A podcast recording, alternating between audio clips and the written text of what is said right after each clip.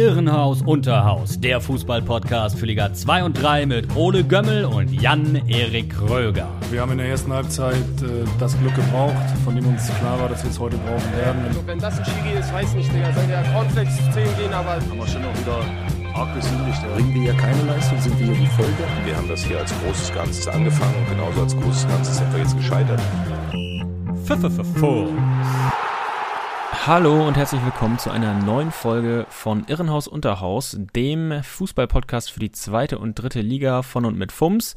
Mein Name ist Jan-Erik Kröger und heute auch mal wieder zugeschaltet ist Ole Jonathan Gömmel. Heute wieder ein paar kleinere Technikprobleme ähm, bei meinem kongenialen Podcast-Partner. Äh, heute mit dem iPhone-Headset am Start. Wie kommt es dazu? Ja, das XLR-Kabel macht schlapp, glaube ich. Ich habe ja hier so ein Interface professionell, wie man uns kennt, sind wir eigentlich aufgebaut. Aber ich glaube, es ist ein kleiner Wackelkontakt drin oder so, weil ich hatte jetzt das Problem, dass ich manchmal was gehört habe äh, auf den Kopfhörern, da wo ich mich eigentlich hören sollte, aber du mich nicht. Und äh, ja, dann habe ich auch manchmal nichts gehört. Also ich glaube einfach, da werde ich mal zum Fachgeschäft äh, spazieren müssen in ja. naher Zukunft, um mir ein neues Kabel zu besorgen. Es gibt hier tatsächlich, äh, ich weiß nicht, ob du den äh, Laden mal gesehen hast, als du hier gewohnt, äh, gewohnt hast, gewöhnt, ähm, Haste Töne, der Laden für Musik und Buhl.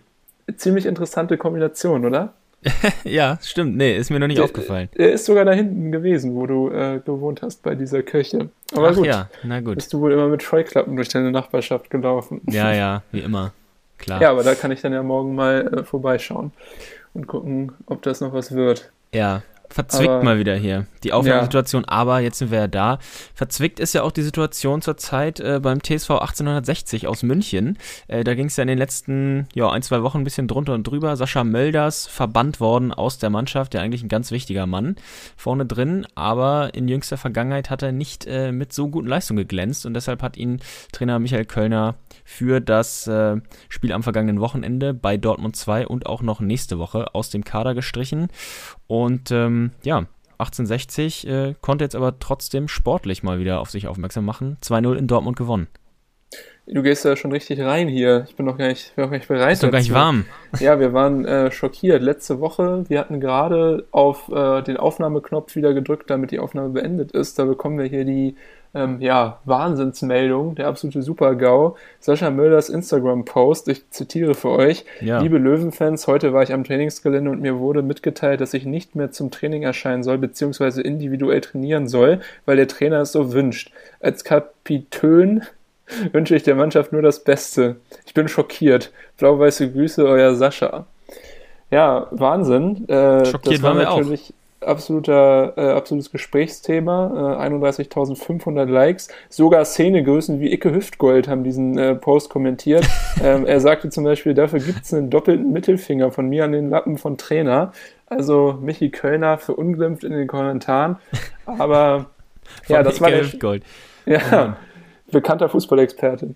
Das war der, das ja. war der Status quo und ähm, ja, wir haben ja sogar über das Spiel geredet in der Folge und hatten ja. da ja auch schon ein paar Mal die Passivität von Mölders kritisiert, äh, auch die mangelnde Führungsstärke bei dem Elfmeter zum Beispiel. Das waren ja Dinge, die wir beide auch angesprochen haben, aber dass es so, wie er es geschildert hat, äh, passiert ist, hätte ich nicht geglaubt, äh, dass es dazu kommt.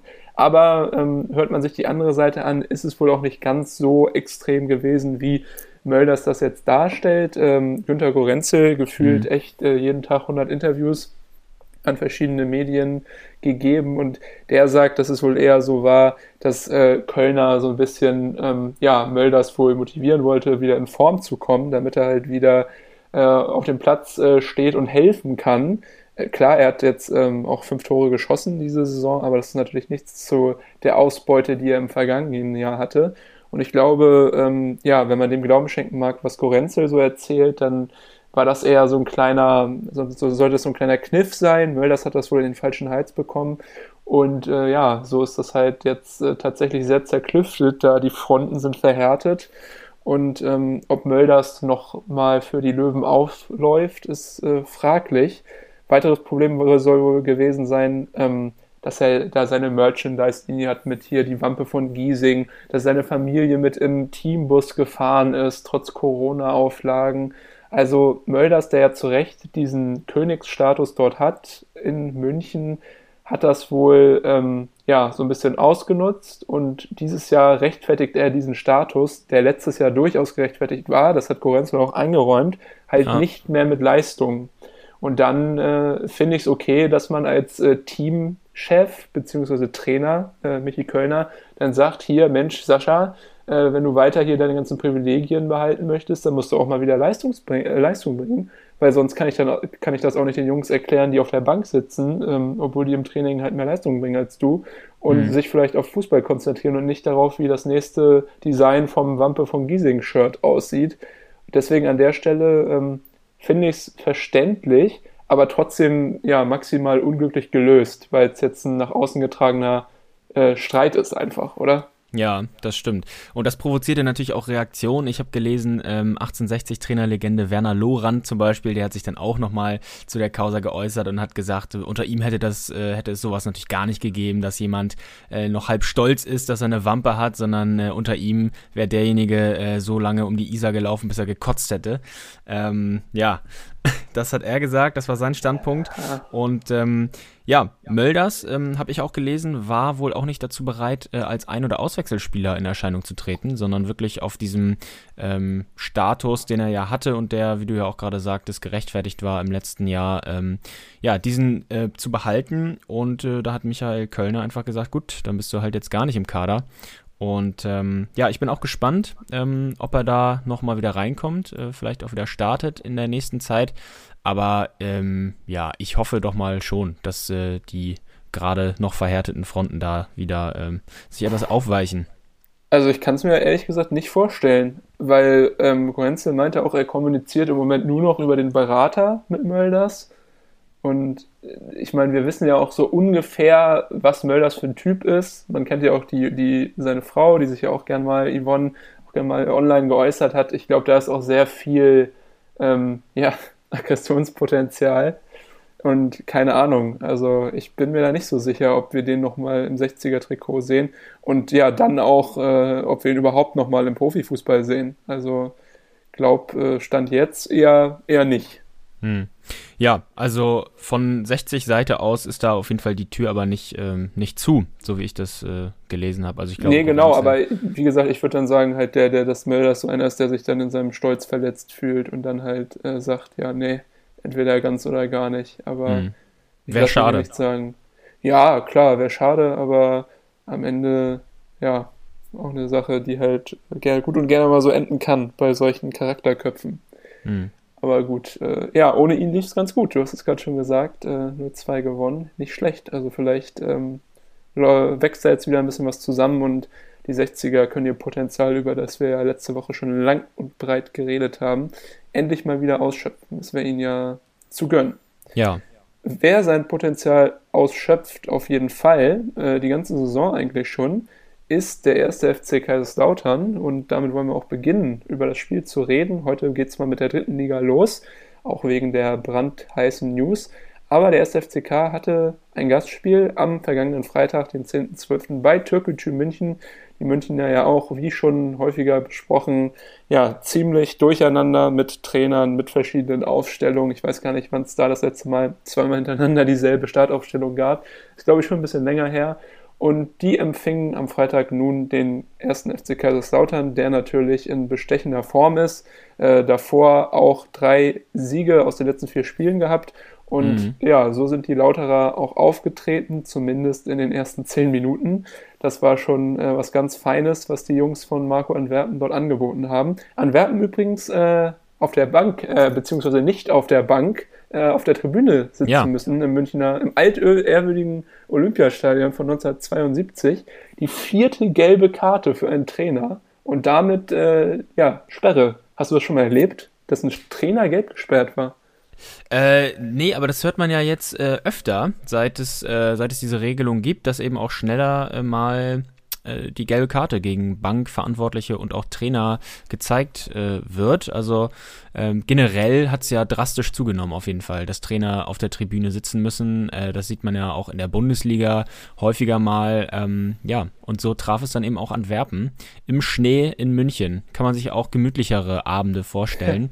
äh, sah schon ziemlich kalt aus, wie er da eingepackt ja. auf der Tribüne saß bei seiner Leistung, der bei der Leistung von seinen Jungs wird ihm aber warm ums Herz geworden sein, ja. glaube ich. Ja. Weil es ging direkt los. Daniel Hanslik, die Legende von Holstein Kiel und Hansa Rostock, in der fünften Minute nach schöner Flanke von Henrik Zuck, dem Kapitän, hm. äh, reingeschaltet, den Ball. Keine Chance für den Flückinger Franco im Tor von Türkgücü. Also das ging richtig gut los. Kaiserslautern auch äh, Druck gemacht, die offensive Klasse gezeigt und zack stand es nach fünf Minuten 1 zu 0 und ja, die kalte Dusche kam zusätzlich zum kalten Schnee, der eh schon fiel in München.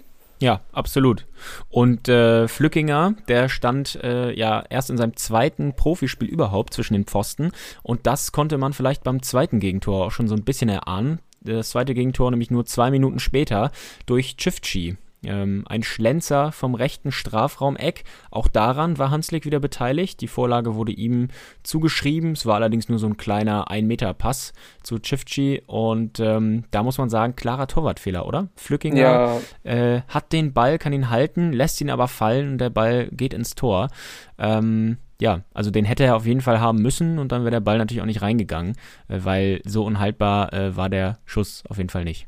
Nee, das war eigentlich fast wie so eine Flanke von Hikmet Shifchi dort. Also der kam ja. zwar schön mit ein bisschen Effet aufs Tor, aber ja, so durch den Latz rollen, ähm, das passiert einem, das glaube ich, äh, passiert einem, glaube ich, nur einmal. Und ja, Flückinger wird daraus lernen, glaube ich. Aber ja, so stand es halt nur zwei Minuten später, also nach der siebten Minute, 2-0 für Kaiserslautern. Und zu dem Zeitpunkt habe ich echt gedacht, äh, oh, pff, das kann ja jetzt auch richtig in die Hose gehen. Wir haben ja parallel dazu zweite Liga geguckt an dem Abend und das ja. Spiel immer so ein bisschen mit Live-Ticker verfolgt und haben auch nur gesagt, Mensch, Mensch, wenn das jetzt nicht nochmal ganz doll in die Hose geht. Aber ähm, so dem, dem war nicht so. Toguchi hat sich ganz gut gefangen, haben auch ein bisschen äh, ja, auf Ballbesitz gespielt, danach ein paar Chancen kreiert. Einmal mega unglücklich vor der Halbzeit. Ähm, Serjan Sararea war eigentlich durch auf den gegnerischen Torwart. Ähm, Matteo Raab und ist dann gestolpert über den Rasen, über den Ball, über seine eigenen Füße, ich weiß es nicht. Aber ja, das ist so ein bisschen symptomatisch für die erste Halbzeit von Türkgücü, oder? Ja, stimmt. Das stimmt, unglücklich. Ähm, ja, Sarah Rer und Sliskovic, äh, die beiden Erfolgsgaranten von Türkgücü ja auch. Ähm, Im letzten Jahr eher, zumindest. Genau, im letzten Jahr. Äh, darauf wollte ich hinaus. In dieser Saison nämlich eher, ja, auch stotternd. Also ähm, läuft nicht rund. Beide, glaube ich, zwei und drei Tore. Ähm, ist nicht so viel. Und ähm, eine echte Chance äh, gab es noch, also einen richtigen Torabschluss. Äh, und zwar Patterson Chatto hatte noch einen Kopfball kurz vor der Pause, war aber auch kein Problem äh, für Matteo Raab da im Tor. Und äh, Kaiserslautern hat sich so ein bisschen zurückgezogen. Nach der frühen Führung mhm. nicht mehr so viel fürs Spiel gemacht, äh, aber natürlich auch nicht äh, richtig in die Bredouille gekommen. Ähm, ja, auch aus der äh, Halbzeitpause kam Türkgücü dann ein bisschen wacher raus. Äh, in der 55. Minute gab es dann den Ausgleich. Ähm, bisschen verdient, kann man sogar sagen, zu dieser Zeit durch die Passivität der äh, Kaiserslauterer auf jeden Fall. Ähm, Vrenetzi hat da den Ball flach in die Mitte gegeben und äh, dann eben Sliskovic äh, mit seinem dritten Saisontor. Und ähm, ja, wie gesagt, ähm, Sarah und Sliskovic äh, letztes Jahr noch viel mehr Tore auf jeden Fall auf dem Konto. Ja, aber auch jetzt hat man gesehen, die alten Recken richten es, dieses Dreieck da aus Sarah Rer, Sliskovic, Venezi äh, ja, wenn die alle mal fünf Jahre jünger, dann würden sie, glaube ich, die Liga auseinandernehmen. Aber so, ja, die kleint die Leistung so langsam. Aber ja, das auf jeden Fall super rausgespielt. Sararea, Venezia in den Laufen, der sieht Sliskovic, schiebt einfach nur ein. Ähm, das war echt gut und so, vor allem hatte Türkgücü zu diesem Zeitpunkt ja auch dann noch, noch wirklich Zeit, um mehr aus dem Spiel herauszuholen. Ja. Denn das Tor fiel in der 55. Minute, wie du gerade schon gesagt hast aber wirklich viel kam dann auch nicht mehr. Maffrey hatte noch eine richtig gute Chance kurz vor Schluss, hm. ähm, ja, wo er, ich weiß nicht, die Latte gestreichelt hat, glaube ich sogar, einfach mal abgezogen, nachdem der Ball zu ihm kam aus dem Strafraum. Aber ja, das hat auch nicht sein sollen und somit wieder ziemlich unglücklicher Punktverlust für Türkgücü, weil man sagen muss, dass sie nach dieser Sturm- und Drangphase der Lauterer tatsächlich äh, gut mitgehalten haben und dann, wenn man das komplette Spiel betrachtet, äh, sogar mehr Spielanteile hatten, finde ich. Hm. Ja, am Ende hätte es ja sogar noch 3 zu 1 stehen können. Äh, der eingewechselte Elias Huth, der kam noch rein und hatte noch eine Riesenchance. Und da wiederum war Flückinger auf dem Posten. Der hat äh, bei diesem Mal stark, äh, stark gehalten, pariert den Ball äh, über die Latte. Für Kaiserslautern war es dann letztendlich egal, denn ja, war der vierte Sieg dann im fünften Spiel. Ähm, Lautern Sechster. Lautern müssen wir auch noch mal kurz drüber reden. Echt äh, eine deutliche Verbesserung im Vergleich zum letzten Jahr. Also wirklich sehr stark unterwegs. Zwei Punkte immer noch nur hinter dem Relegationsrang. Und, äh, das muss man auch mal hervorheben, nur zwölf Gegentore. Das ist Ligaspitze. Ja, ja das stimmt. Ja, wir hatten das stark. ja auch. Letztes Jahr war ja immer das Problem, vorne äh, zwar sehr gut spielen, keine Tore machen und hinten dann aber kassieren. Dieses Jahr äh, wirklich hinten absolut stabil stehend. Ähm, echt, äh, ja, nicht schlecht. Und das äh, ohne John Zimmer und Felix Götze in der äh, Startelf. John Zimmer ja. wurde eingewechselt, Götze glaube ich immer noch.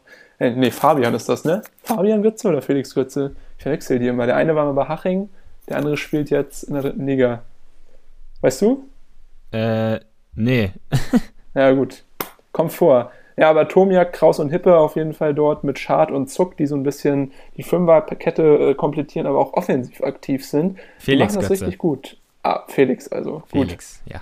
Äh, die machen das richtig gut und äh, ja, sorgen dafür, dass da jetzt ordentlich Zement angerührt werden kann in der Abwehr von Kaiserslautern. Äh, Elias Huth, weil du ihn gerade mal angesprochen hast, da habe ich mich auch schon mal gefragt, was ist mit dem eigentlich? Der hatte doch vor zwei, drei Jahren mal eine richtig gute Saison, wo er an, an Zwickau ausgeliehen war.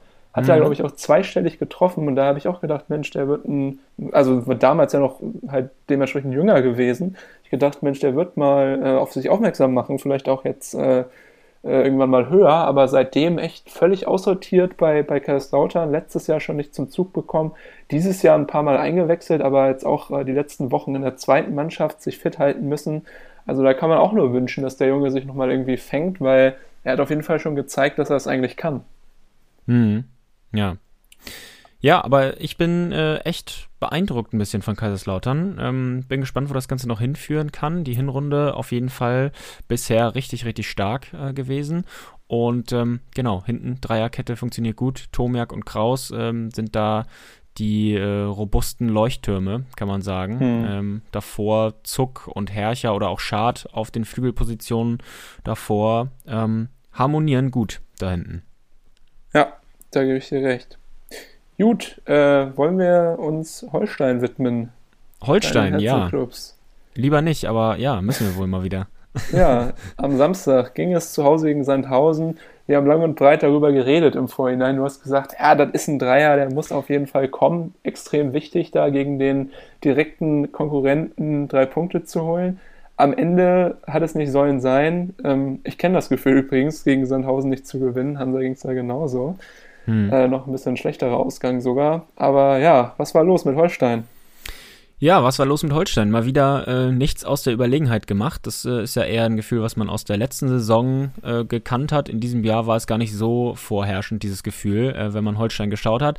Aber äh, bei dieser Partie kann man es äh, auf jeden Fall so sagen. Holstein am Ende 20 zu 7 Torschüsse, deutlich mehr vom Spiel. Äh, die aktivere Mannschaft eigentlich die ganze Zeit und Sandhausen nur ähm, zwei echte Chancen gehabt und das waren beides die Tore. Und ähm, ja, es ging schon bemerkenswert los, kann man eigentlich sagen, weil beim Anstoß hat es erst im vierten Versuch geklappt. Ich weiß nicht, ob du es gesehen hast. Äh, Pascal ja, Testroth, äh, immer zu noch, früh eingelaufen. Aber noch vor dem Anstoß noch ein geileres Ding, da war ein äh, alter Mümmelmann auf dem Feld in Kiel, ein Hase. Ja. Hast du das gesehen? Ja, das stimmt. Sag mal, wo, wo ist der denn hergekommen? Ja, ist da, weil ich, also, soweit ich mich erinnere, ist auch da drumherum ums Stadion nicht wirklich ein Waldgebiet oder so. Da sind ja eigentlich so Mehrfamilienhäuser und halt ja, dann doch. eine fette Straße. auf, der, auf der einen Seite ist es schon so ein bisschen waldig. Ähm, okay. Ja, ist jetzt kein richtiger Wald, aber schon. Ähm, Kann ich mich nicht mehr daran erinnern. Vielleicht liegt das daran, dass ich immer besoffen war, weil ich in Kiel war. könnte sein, könnte sein. Deswegen muss aber ich schön Fall, trinken. Ne? Ja. ja, da, da wird er auf jeden Fall hergekommen sein. Ist dann ja auch wieder verschwunden. Ähm, Genau, das war die erste kuriose Aktion, hast du recht. Aber wenn man dann äh, zum Fußballspiel kommt, äh, ging es direkt kurios weiter. Pascal Testroth ja. viermal, äh, dreimal ist er äh, zu früh eingelaufen, beim vierten Mal äh, hat es dann endlich hingehauen und das Spiel konnte auch endlich losgehen.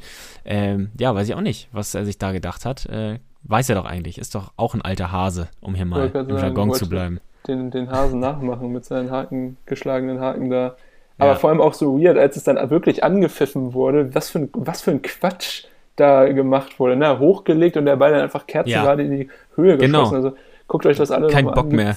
Gibt es auf der FUMS-Website, äh, haben wir das äh, als kleinen Artikel für euch zusammengefasst, dieses äh, Video vom Anstoß von Sandhausen, wirklich äh, lange nicht mehr so ein Quatsch gesehen. Keine Ahnung, ob das eine Anweisung war von, von Alois Schwarz oder ob das Kiel verwirren sollte. Äh, hat auf jeden Fall nicht geklappt, ne? Nee, weil Holstein in der Anfangsphase am Drücker Finn Bartels ähm, mit der ersten Großchance schon in der siebten Minute ähm, vor Dreves da im Tor und äh, Sandhausen kam erst nach so einer Viertelstunde mal. Ähm, Kiel war dann so ein bisschen hinten gebunden das erste Mal. Aber direkt in diese Phase hinein äh, kann man eigentlich sagen, das 1-0 von Pichler. Der ist im Moment gut aufgelegt. Äh, auf den ist momentan trotz allem Verlass, trifft vorne mhm. und macht auch eine gute Figur, auch bei diesem Tor, weil nämlich äh, Mühling da auf ihn abgelegt hat und er richtig technisch stark sich da durchgedribbelt hat.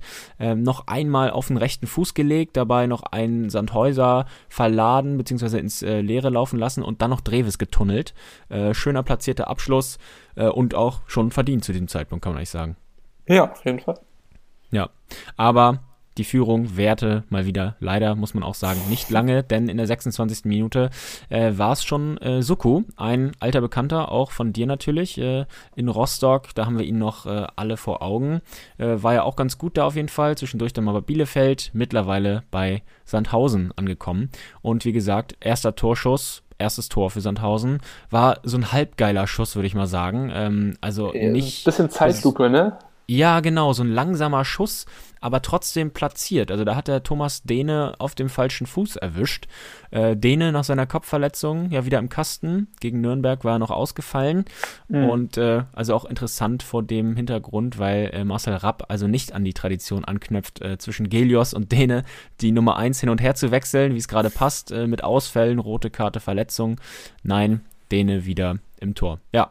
Wie bewertest du Denes Leistung insgesamt? Äh, auf jeden Fall hat er sich wieder, ähm, ja, hat er sich festgespielt oder wärst du eher dafür gewesen, Gelios noch drin zu behalten, weil der jetzt ja auch nicht wirklich schlecht war? Nee, also er war ja gegen Bremen, als er reinkam, äh, richtig stark, hat er da auch den Sieg mhm. mit festgehalten. Und äh, ich bin eigentlich, wenn du mich so fragst, eher ein Gelios-Fan, wobei Däne auch ein grundsolider Torhüter ist. Die sind beide halt auf einem sehr ähnlichen Level. Ähm, ja, aber Gelios äh, natürlich auch durch seine Leistung damals gegen Bayern im legendären Pokalspiel. Äh, ja. ähm, Never forget. Ja, schon. Jetzt schon, bald, äh, ne? Heldenstatus. Das, ja, im Januar, genau. Ja. Im Januar ist es bald ein Jahr her. Was haben wir gelacht? Und geweint. Alle ja. stolz auf Norddeutschland gewesen. ja, naja, genau. Aber Dene, wie gesagt, äh, stand äh, zwischen den Pfosten. 43. Minute. Ähm, Denis äh, gegenüber Dreves schon wieder im Zentrum der Aufmerksamkeit, weil schon wieder Bartels an Dreves gescheitert ist. Äh, mhm. Äh, auch der Nachschuss von Fabian Rehse ging ans Außennetz. Also nach der Halbzeit, ähm, ja, gleiches Bild wie schon häufiger, viel Aufwand und auch einige Chancen für Holstein, aber leider nichts Zählbares. Und ähm, ja, äh, ich würde gerne was anderes erzählen, aber auch in der zweiten Halbzeit ging es so weiter. Äh, Bartels am langen Pfosten noch vorbei, den Ball gejagt und ähm, Rese per Fernschuss äh, auch über das Lattenkreuz. Ähm, also da fehlte oftmals halt echt die Präzision im Abschluss. In der 58. und 60. war das. Dann gab es kurz darauf nochmal eine riesen äh, Konterchance für Rese äh, nach einer Ecke von Sandhausen, ähm, weil er zwei mhm. Gegenspieler konnte sich da vom Hals halten, auf dem langen Weg von der Mittellinie ungefähr bis äh, in den Strafraum, hat dann aber am Schluss einen sehr spitzen Winkel drauf gehabt. Ähm, Dreves konnte auch diesen Ball wieder halten. In der Mitte wäre sogar noch Holtby gewesen, aber den Ball bekommt er nicht mehr rüber, weil der Weg durch den einen Gegenspieler da versperrt war. Also man kann es ihm nachsehen, dass er da nicht nochmal rübergelegt hat. Aber ähm, ja, die Krone hat dem Ganzen tatsächlich echt der Rückstand dann, das 1 zu 2 zehn Minuten später in der 72. aufgesetzt. Ähm, das war so eine Doppelchance, äh, auch die erste richtige Chance wieder in der zweiten Hälfte. Zenga zuerst noch den Ball an den Pfosten gejagt, äh, nach einer Diekmeyer-Flanke und Zirov dann ins Tor. Also echt, äh, ja, ein Spielverlauf zum Vergessen. Bis und, zu dem Zeitpunkt auf jeden Fall, ja. Ja. Ja, also da kann man wirklich noch ähm, aber bei dem sein. Tor kannst du ja niemandem wirklich einen Vorwurf machen, ne? Also, nee, Das, das ist ja auch wieder so ein Zufallsprodukt gewesen. Aber ja, trotzdem natürlich unglücklich und passt auch irgendwie zu dem, zu dem Glück in Anführungsstrichen, was, was Holstein diese Saison häufig hat. Ja, ja. Immerhin dann ja noch das Glück, äh, auch noch zum Ausgleich zu kommen in der 83. Minute. Mhm. Da hat nämlich auch Sandhausen so ein bisschen gepennt, würde ich sagen. Skripski hat's gemacht nach äh, Vorlage von Fiete Arp, der noch reinkam. Der hat nämlich den Ball von außen flach vor das Tor gespielt und Skripski ist da zwischen der Kette eingelaufen. Dreves ist sogar noch dran, spielt irgendwie Skripski äh, an, also äh, legt sich dahin, ähm, boxt den Ball gegen Skripski und von da ja. prallt der Ball ins Tor. Also auch viel Glück in dieser Situation, dass der Ball reingeht. Natürlich trotzdem hoch verdient. Und äh, ja. Thema Ende, Skripski, äh, ja. einmal kurz. Äh, da hatten wir auch eigentlich vor der Saison drüber geredet und ich glaube, jeder, der diesen Transfer gesehen hat, hätte gedacht, Mensch, das wird äh, eine wichtige Stammkraft bei, bei Holstein. Dem ist äh, gar nicht so, muss man sagen. Der wird eigentlich ja immer nur eingewechselt. Ich weiß ja. gar nicht, wie viele Spiele er schon von Anfang an gemacht hat. Und äh, ja, bleibt so ein bisschen unter den Erwartungen zurück, oder? Ja, auf jeden Fall. Auf jeden Fall. Ja, er ist eher Einwechselspieler, auch unter Rapp äh, eher außen vor. Auch nur zwei Tore, keine Vorlage. Also da hatten sich, glaube ich, alle Beteiligten mehr erhofft. Er selber wahrscheinlich auch. Äh, ich finde ihn eigentlich gar nicht so schlecht, ähm, wenn er spielt. Aber ja, er ist nicht der Faktor, als der eingeplant äh, gewesen ist. Ich glaube, er wurde auch eher fürs Zentrum eingeplant, so ein bisschen als Lee-Ersatz, äh, Spielmachermäßig. Diese Rolle erfüllt er bisher noch gar nicht. Also wenn Holtby fit ist, dann spielt Holtby, Mühling und Porat, die spielen im Zentrum und auf Außen dann mhm. ähm, meistens Bartels und Rese. Da bleibt dann kein Platz mehr für Skripski. Mhm. Vor der Pichler-Verpflichtung hat er ja sogar auch nochmal manchmal äh, vor, ganz vorne in vorderster Front gespielt. Auch da durch Pichler mit starken Leistungen natürlich auch kein Platz mehr für ihn. Das war doch eh, er sollte doch genau vorne, dann eigentlich ist er ja rechts, dann aber auch zentrales Mittelfeld. Eigentlich sollte er doch das, das Taschenmesser, das Schweizer Taschenmesser von Holstein ja. werden.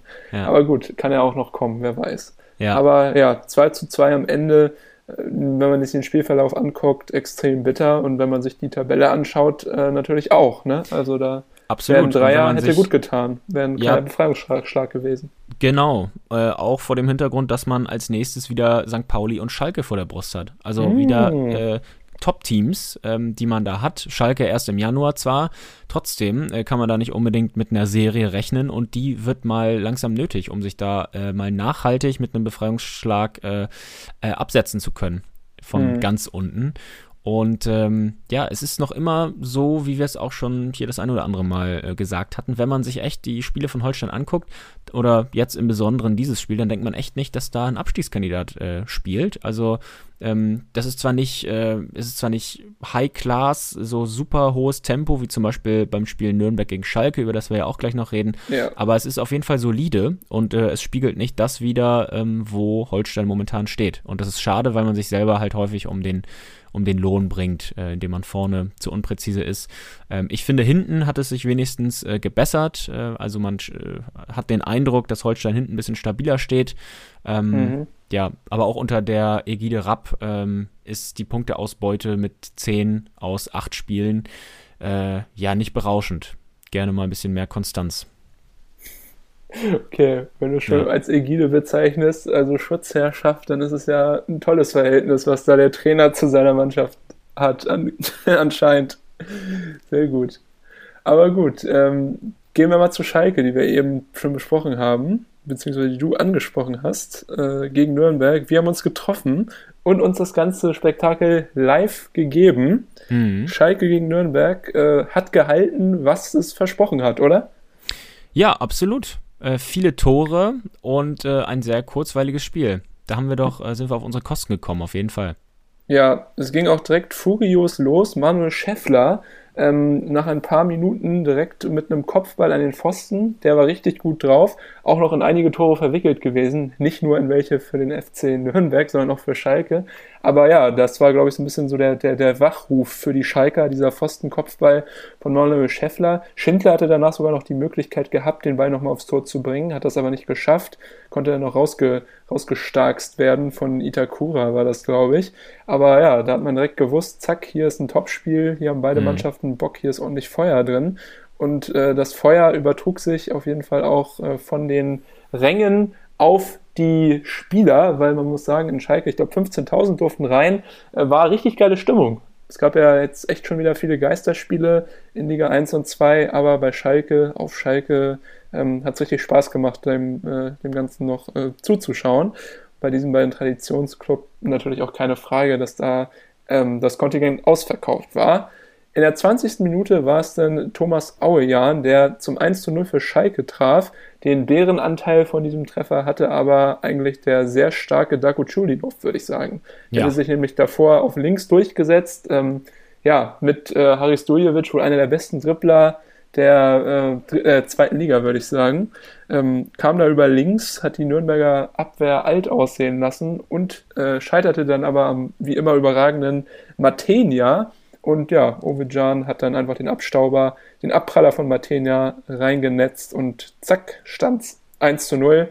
Ähm, zu dem Zeitpunkt verdient, weil Schalke auch dann vorher angefangen hat, echt Druck zu machen, oder? Ja, das stimmt. Ja, Chulinov wirklich ganz stark äh, in der Vorbereitung. Valentini und Sörensen da schachmatt gesetzt äh, und schwindelig gedribbelt. Äh, Chulinov generell im ganzen Spiel machte mächtig Betrieb, zeigte viel Spielwitz und hatte ja auch später noch eine ganz starke Aktion, ähm, zu der wir auch gleich noch kommen, äh, aber hat mir natürlich sehr gut gefallen. Äh, auch danach in Zusammenarbeit äh, mit Idrizi die nächste Chance kreiert, da hat äh, Martenia gehalten, Ranftel den Nachschuss an den Pfosten geballert, äh, auch da gab es dann ein bisschen Glück für den Glub. Auch da ähm, war Martenia dran, glaube ich. Also, ja, genau. Er hat ihn, genau, ja. er hat ihn an äh, mit Berührung an den Pfosten äh, geleitet. Äh, also Matenia äh, doppelt stark auch in dieser Situation, mhm. aber da war richtig, ähm, richtig Wucht dahinter, hinter Ranstels ja. Schuss.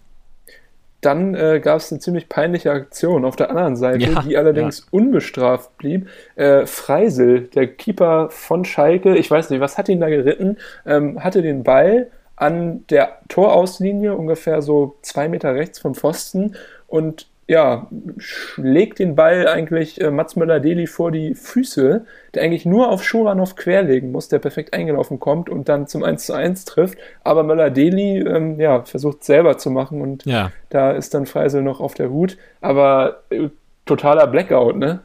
Ja, also von beiden. Bei beiden, ja, ja, genau. Ja, genau. Ja. ja Freisel bekommt den äh, Pass, äh, ich weiß nicht mehr von wem, und will den äh, Pass eigentlich zurückspielen, will es aber ein bisschen zu lässig machen und dabei resultiert dann so eine, ja, so eine Bogenlampe mit ganz viel Drall. Der Ball fällt dann vor ihm wieder runter und Müller-Deli kommt dann auf ihn zu, hat den Ball. Ja. Mhm. Das wäre wirklich der sichere Ausgleich gewesen. Bitter für äh, Nürnberg äh, und noch bitterer ähm, danach, da gab es Aufregung, weil ja. eine Nürnberger Chance zu schnell abgepfiffen wurde. Äh, auch sehr bitter, wenn man sich das mal anschaut. Nürnberger hat da auch im ersten Moment Freisel angeschossen, im zweiten, äh, im Nachschuss trifft dann Scheffler so ein bisschen ähm, aus der Distanz und äh, da war der Ball aber schon abgepfiffen. Ähm, Grund abseits. Allerdings haben die TV-Bilder dann gezeigt, dass es gar kein Abseits war. Also ein, Schi äh, ein Fehler vom Schiri-Gespann. Ähm, mittlerweile sieht man das ja häufiger, dass äh, diese Szenen auch laufen gelassen werden sollen, damit der VAR im Zweifel hinterher eingreifen kann. Hier wurde dem VAR die Chance genommen dadurch. Ich glaube, das ist eigentlich die Regel, dass man äh, bei so nicht sicheren Aktionen weiterlassen, lassen, äh, weiterlassen laufen soll. Ja. Und das ist halt ja. da nicht passiert. Und ähm, der Schuss von Scheffler, man muss dazu sagen, Freisel hat halt auch nichts mehr gemacht, weil er schon abgepfiffen war. Aber er wird tatsächlich ähm, so präzise und stark geschossen, dass ich auch behaupten würde, dass wenn die Pfeife noch nicht erklungen wäre, der auch reingegangen wäre. Und das ja. macht das Ganze natürlich noch viel ärgerlicher. Erst die Chance von Müller-Deli und Schuranov, beziehungsweise Müller-Deli, und dann das Ding ähm, von Schäffler und Nürnberger, was einfach zu Unrecht abgepfiffen war. Ähm, da hat Robert Klaus wahrscheinlich auch ordentlich gekocht in der Halbzeitpause. Ja, also man kann auch sagen, auch viel Glück für Schalke zwischendurch dabei gewesen in diesen Situationen. 19 Torschüsse im ersten Durchgang, das muss man auf der Zunge zergehen lassen. Also wirklich ähm, Topspiel. Ja, wirklich ein Topspiel. Offensiv und das ohne äh, Terodde und Bülter, muss man ja auch immer noch sagen. Die Schalker ja immer noch offensiv geschwächt, aber Piringer und Scholinov, vor allem Scholinov, äh, sehr, sehr guter Ersatz in diesem Spiel gewesen. Ja, da stimme ich dir auf jeden Fall zu. Ja. Ja, dann zweite Halbzeit äh, ging los und wieder ein frühes Tor, vier Minuten nach Wiederanpfiff. Äh, Nürnberger ähm, hat getroffen, nach Scheffler-Ablage. Stark war das, ja. Und äh, ja, die Nürnberger konnten diesen, diesen Spirit so ein bisschen äh, mit äh, durch die Kabine tragen, anscheinend wieder auf den Platz bringen. ähm, und die Schalker wieder überraschen. Das war ja auch in der ersten Halbzeit so, dass sie da auch die erste Riesenchance haben, in der zweiten genauso. Und diesmal machen sie es und zu dem Zeitpunkt war das gerade in Anbetracht dieser Szenen, die wir gerade beschrieben haben, äh, auf jeden Fall verdient, der Ausgleich. Ne? Ja, das stimmt. Würde ich auch so sehen. Allerdings danach setzte sich ein bisschen ähm, das Pech im Spiel der Nürnberger fort, weil ein Eigentor in der 66. Minute durch Manuel Scheffler. Idrizzi hat geschossen und Scheffler fälschte den Ball unhaltbar mit dem Kopf ins eigene Tor ab. Äh, das passte so ein bisschen zu den Situationen vorher. Nürnberg also echt äh, ja, mit bitteren Aktionen in diesem Spiel. Total. Vor allem wäre der Ball auch vorbeigegangen, hätte Scheffler ihn da nicht ins Tor genau. gelenkt. Also das war zwar ein guter Schuss, aber trotzdem wäre er wohl rechts vorbeigegangen. So hat Scheffler ihn heiß gemacht. Keine Chance für Martenia und das natürlich eine extrem bittere Aktion für die Nürnberger, die aber auch dann nicht aufgesteckt haben und immer noch mal so ein bisschen versucht. Aber das äh, ja, bot den Schalkern natürlich auch Räume. Wir kennen das ja, wenn eine Mannschaft dann so ein bisschen aufmacht und die andere Mannschaft dann sehr offensiv stark ist und fix, dann kommt es schnell mal zu weiteren Toren. Das war dann der Fall in der 85. Minute. Da konnte Darko Schulinov, der Mazedonier, endlich seine Top-Leistung belohnen. Und zwar hat äh, ja, Salazar sich mal ein Herz genommen und so aus 20 Metern abgezogen. Den Ball konnte ja, ja. Matenia noch so knapp entschärfen. Aber ja, der prallte etwas unglücklich, so halb zur Seite, halt nach vorne ab. Und Schulinov hat da am schnellsten geschaltet und hat dann wirklich La Croqueta, wie Andres Iniesta, der wäre stolz, klatscht in Japan Beifall, ähm, Matenia umkurvt und den Ball noch reingelegt. Also das war wirklich äh, was ganz Feines. Da haben wir auch hier ja, ja. zu Hause uns echt äh, festhalten müssen, weil das doch sehr sehenswert war, das Tor. Ne? Ja, das stimmt. Also wie gesagt, Schulinov äh, auch in seinen jungen Jahren schon sehr abgezogen. Der hatte einfach Bock an dem Tag. Und die Krone setzte dem Ganzen noch Itakura in der vierten Minute der Nachspielzeit auf, hat noch den 4 zu 1 Endstand klar gemacht, platziert und überlegte Kombination äh, Piringer da abgelegt und Itakuri, äh, Itakura hat den schön ins lange Eck äh, ja, reingelegt. Ja. Am Ende würde ich aber dennoch sagen, der Sieg vielleicht ein bisschen zu hoch, ähm, zumal, wie gesagt, das Spiel ja auch äh, anders hätte verlaufen können. Ähm, für Nürnberg eine bittere Niederlage, weil vermeidbar. Ja, aber immerhin haben wir nicht bereut, äh, uns das Ganze angeschaut zu haben. Ja. Also, ja. das ist ja auch äh, häufig mal anders. ja. Aber nee, das war ein richtig äh, munterer Freitagabend und noch munterer gemacht hat ihn nämlich der Fakt, dass wir eine Konferenz geschaut haben, denn parallel zu Schalke Nürnberg gab es ein weiteres Topspiel, nämlich Jan Regensburg gegen Werder Bremen. Und Werder ja auch seit Ole Werner, ähm, beziehungsweise in diesem einen Spiel gegen Aue, ähm, ein ganz anderes Gesicht am Zeigen sein. Und äh, dieses andere Gesicht äh, zeigte sich auch im Laufe des Spiels gegen Regensburg. Auch äh, wenn es da ebenfalls äh, sehr früh losging mit den Toren, und zwar auch für die Regensburger. Steve Breitkreuz, der Verteidiger, nach einer Ecke, klar, Regensburg standardstark, das passt zusammen wie, wie Arsch auf Eimer. Und weiß man auch eigentlich Bescheid, aber verteidigen kann es trotzdem niemand. Ähm, nach fünf Minuten also 1 zu 0 für Regensburg. Damit mhm. hätte ich nicht gerechnet. Vor allem, weil ja auch Werner eigentlich einer ist, der seine Defensive gut einstellt. Aber okay, was willst du machen, ne? Ja. Ja, ähm, 14. Standardtor für den Jan in dieser Boah. Saison. Ich hatte das Gefühl, im letzten Jahr, da war es noch etwas äh, das Manko bei Regensburg gewesen, zumindest ähm, in der Defensive. So hatte ich das, das äh, Gefühl. Dieses Jahr hat Regensburg daraus echt eine eigene Stärke gemacht. Und es ist ja auch ein einfaches Mittel einfach. Wenn du standardstark bist, hast du immer eine reelle Chance, ein paar Tore zu machen. Und äh, ja, so eine frühe Führung gegen Werder, die schmeckt natürlich. Ähm, Werder davon natürlich ein bisschen angefixt, äh, wollte den Ausgleich. Die dickste Chance hatte dann als nächstes Marvin Duksch in der 14. Minute nach einer schönen Kombination mit äh, Felix Agu und äh, Bittenkurt. Da streichelte der Ball auch noch ein bisschen den Querbalken, aber kein Tor. Das stimmt. Aber Agu dann auch im kommenden äh, Chancenhagel für die Werderaner ziemlich häufig beteiligt gew gewesen, so auch ja. in der 39. Minute. Äh, eh, der macht, äh, macht eine gute Figur jetzt, ähm, auch im letzten Spiel schon, jetzt auch wieder. Äh, war erst, der den Ball auf Leon Bittencourt ablegte. Agu schlängelte sich da auf der rechten Seite ein bisschen durch, brachte dann eine Flanke so halb hoch in den Strafraum und Leo Bittencourt dann Volley ins Tor der Regensburger. Ja. Richtig, richtig schickes Ding in der 39. Minute. 1 zu 1 zu diesem Zeitpunkt mehr als verdient. Genau, weil nämlich Regensburg mittlerweile offensiv wenig präsent war. Ähm, auch nach der Pause ein bisschen das Bild, erst in der 57. Minute. Max Besuschkow äh, versuchte es dann, wie gesagt, nach längerer Zeit mal, aber keine Gefahr. Der Ball äh, ging drüber. Und äh, direkt danach war es Marco Friedel, der dieses Mal für Werder zur Führung traf.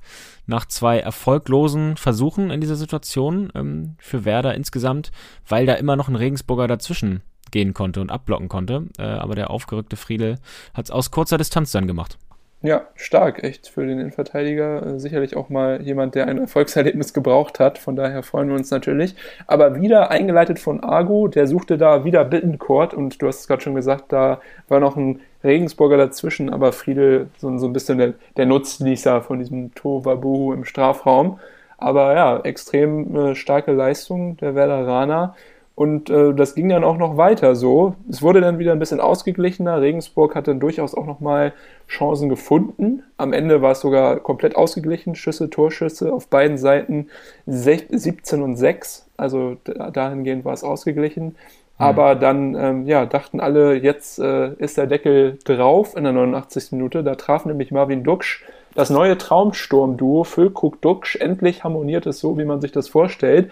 Ein Konter, Regensburg äh, hat sich ziemlich offensiv orientiert, dann auch äh, kurz vor Schluss und ja, waren so natürlich konteranfällig. Äh, Füllkrug und Duxch äh, nutzen das aus. Füllkrug dribbelte in die gegnerische Hälfte, legte quer und ja, Duxch dann wirklich auch richtig, richtig lecker mit einem ja, Lupfer mit der Pike ja. über Meier drüber. Äh, richtig, richtig schönes Tor. Sein sechstes in der Saison. Also langsam kommt er auch ins Rollen.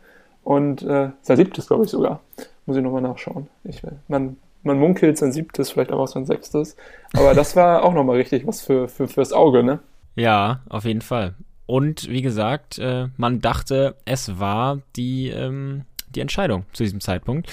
Ähm, etwas voreilig, weil nämlich Singh dann doch nochmal traf, auch für Regensburg in der Nachspielzeit.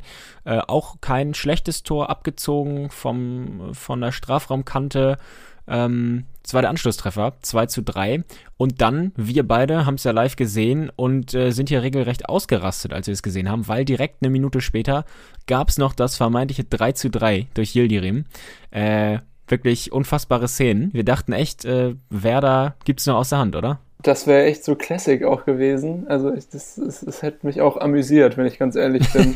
also ja. Wäre schon, wär schon lustig gewesen. Aber ja, abseits und man muss leider sagen, genau. zu Recht. Also Yildirim da so ein bisschen zu früh gestartet. Wäre natürlich ein Hammerende gewesen von diesem Spiel, aber leider nicht. Und ja, so äh, dann auch kein Glück auf Regensburger Seite. Aber krass echt, ne? wie, wie, wie das nochmal irgendwie Kräfte freisetzt und auch irgendwie schlotternde Knie bei der anderen Mannschaft, wenn man ja. da kurz vor Schluss noch einen reinbekommt und dann noch einfach ein paar Minuten zu spielen sind. Äh, der Wahnsinn. Absolut. Und ähm, ja, Werder zwar nur drei Punkte hinter Rang 3, bleibt aber Neunter. Ähm, trotzdem, du hast es ja auch schon gesagt, äh, Ole Werner hat Werder schon so ein bisschen neues Leben eingehaucht. Also schon schnell gefühlt auf jeden Fall einen Schritt nach vorne gemacht unter Werner.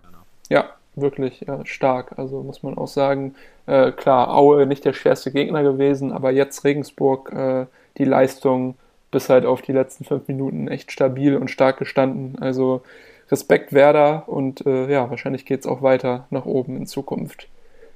Ja, Wahnsinn. Die Hinrunde ist vorbei, ne? Also wir ja, haben dieses ja. Jahr noch einen Spieltag, aber das ist ja schon dann wieder der erste der Rückrunde. Und äh, ja, wir sind äh, fertig mit der Hinrunde. Ich weiß nicht. Ähm, viele Überraschungen. Vieles hat man sich vielleicht auch gedacht. Ähm, Nürnberg zum Beispiel, hattest du ja eigentlich ziemlich weit oben auf der Rechnung, äh, sind jetzt doch nur Siebter zur. Äh, ja, gut, ne, aber zwei Punkte auch nur hinter Rang 3. Äh, ja, Wäre das Spiel, wie gesagt, anders verlaufen, dann würde das auch anders aussehen. Ähm, wären sie vielleicht äh, auch tabellarisch noch weiter oben. Äh, ich schenke Nürnberg da noch nicht, äh, noch nicht Nein, nein natürlich nicht. Äh, nein, klar, aber ich glaube dann halt eher Paderborn und Regensburg doch äh, wieder krass, dass die so weit oben stehen. Die ja, anderen Teams ja. Äh, hat man da durchaus gesehen. enttäuschend, größte Enttäuschung wahrscheinlich tatsächlich Hannover und Holstein. Also, ja. dass die so weit unten sind. Ähm, Hätte man nicht gedacht, wobei Hannover läuft jetzt ja auch langsam wieder gut. Zwei Siege und ja, Hansa und Dynamo sind, äh, haben noch ein bisschen, haben noch einen kleinen Puffer, aber langsam wird es auch eng. Geht es auch dahin, wo es wahrscheinlich dann in der Saison weitergeht, nämlich mit dem Abstiegskampf. Und die Schanzer mit äh, sieben Punkten, ja, das äh, haben sich da wohl auch alle anders vorgestellt. Ja, bin gespannt. Fast schon ein bisschen abgeschlagen. Ja, auf jeden Fall. Traust du denen noch den, den großen Run zu oder sagst du, das ist jetzt eigentlich schon durch? Ich glaube nicht, äh, dass sie es packen, natürlich am Ende. Ich kann mir vorstellen, so wie es ja häufig passiert in solchen Situationen, dass sie vielleicht nochmal eine kleine Serie hinlegen in der Rückrunde, aber reichen wird es natürlich, äh, denke ich mal, nicht. Das ist ja schon, ist ja schon auf äh, Rang 15, 11 Punkte, ähm, schwere Hypothek für die Rückrunde. Ja, total, auf jeden Fall. Natürlich aber oben. Darmstadt ja. und St. Pauli, natürlich auch, äh, zumindest Darmstadt, in dieser Form eine Überraschung, das Auftreten und auch äh, die Tabellenplätze. St. Pauli hat man ja vielleicht schon so als geheimen ähm, Aspiranten auf den Aufstieg oben vielleicht gesehen, aufgrund der absolut starken Rückrunde im letzten Jahr natürlich. Ähm, ja, bärenstark. Ja, wir sind äh, nächste Woche natürlich aber noch für euch da, auch wenn die Hinrunde jetzt vorbei ist, denn es wird nochmal gespielt vor Weihnachten. Ähm, genau, der erste Spieltag der Rückrunde steht an. Spannende Partien wieder. Du hast schon gesagt, für Holstein ziemlich schwierige Aufgabe. Hansa muss nach Karlsruhe, auch interessant und äh, ja, wichtig, was dabei herumkommt. Aber ja, war schon wieder ganz geil, die Hinrunde, oder? Also ja, es, wird eng, nie langweilig. Es ist, äh, ja, es macht, es macht Spaß und äh, ich habe schon Bock und bin sehr gespannt auf das, was noch kommt. Ja, natürlich. Ich auch. Geht mir genauso. Ja, die Tabelle so ein bisschen in zwei Hälften, würde ich sagen, gegliedert. So Platz 1 bis 9 ähm, haben da noch trennen nur 10 Punkte. Ähm, kann schnell gehen und dann ab Platz 10 müssen sich die, die Teams ein bisschen nach unten orientieren, genau. Ja, das stimmt. Gut. Aber jo. dann würde ich sagen, für heute erstmal Klappe zu, Affe tot und wir hören uns dann kommende Woche nochmal, um dann kurz vor Silvester den letzten Spieltag des Jahres 2021 zu besprechen und zu analysieren für euch. Und ja, freue ich mich, äh, wenn wir uns dann nochmal hören und vielleicht dann auch wieder mit funktionierendem Mikrofon. Wer weiß. Absolut. Ich freue mich drauf. Alles wenn die klar. Technik nicht streikt. Die Technik, ne? die Leute und die Technik. Okay, zu viel des Guten. Macht Idiot, bleibt gesund und schaltet nächste Woche wieder ein. Irrenhaus Unterhaus, der Podcast für die zweite und dritte Liga von FUMS. Ciao, ciao. Bis dahin, tschüss.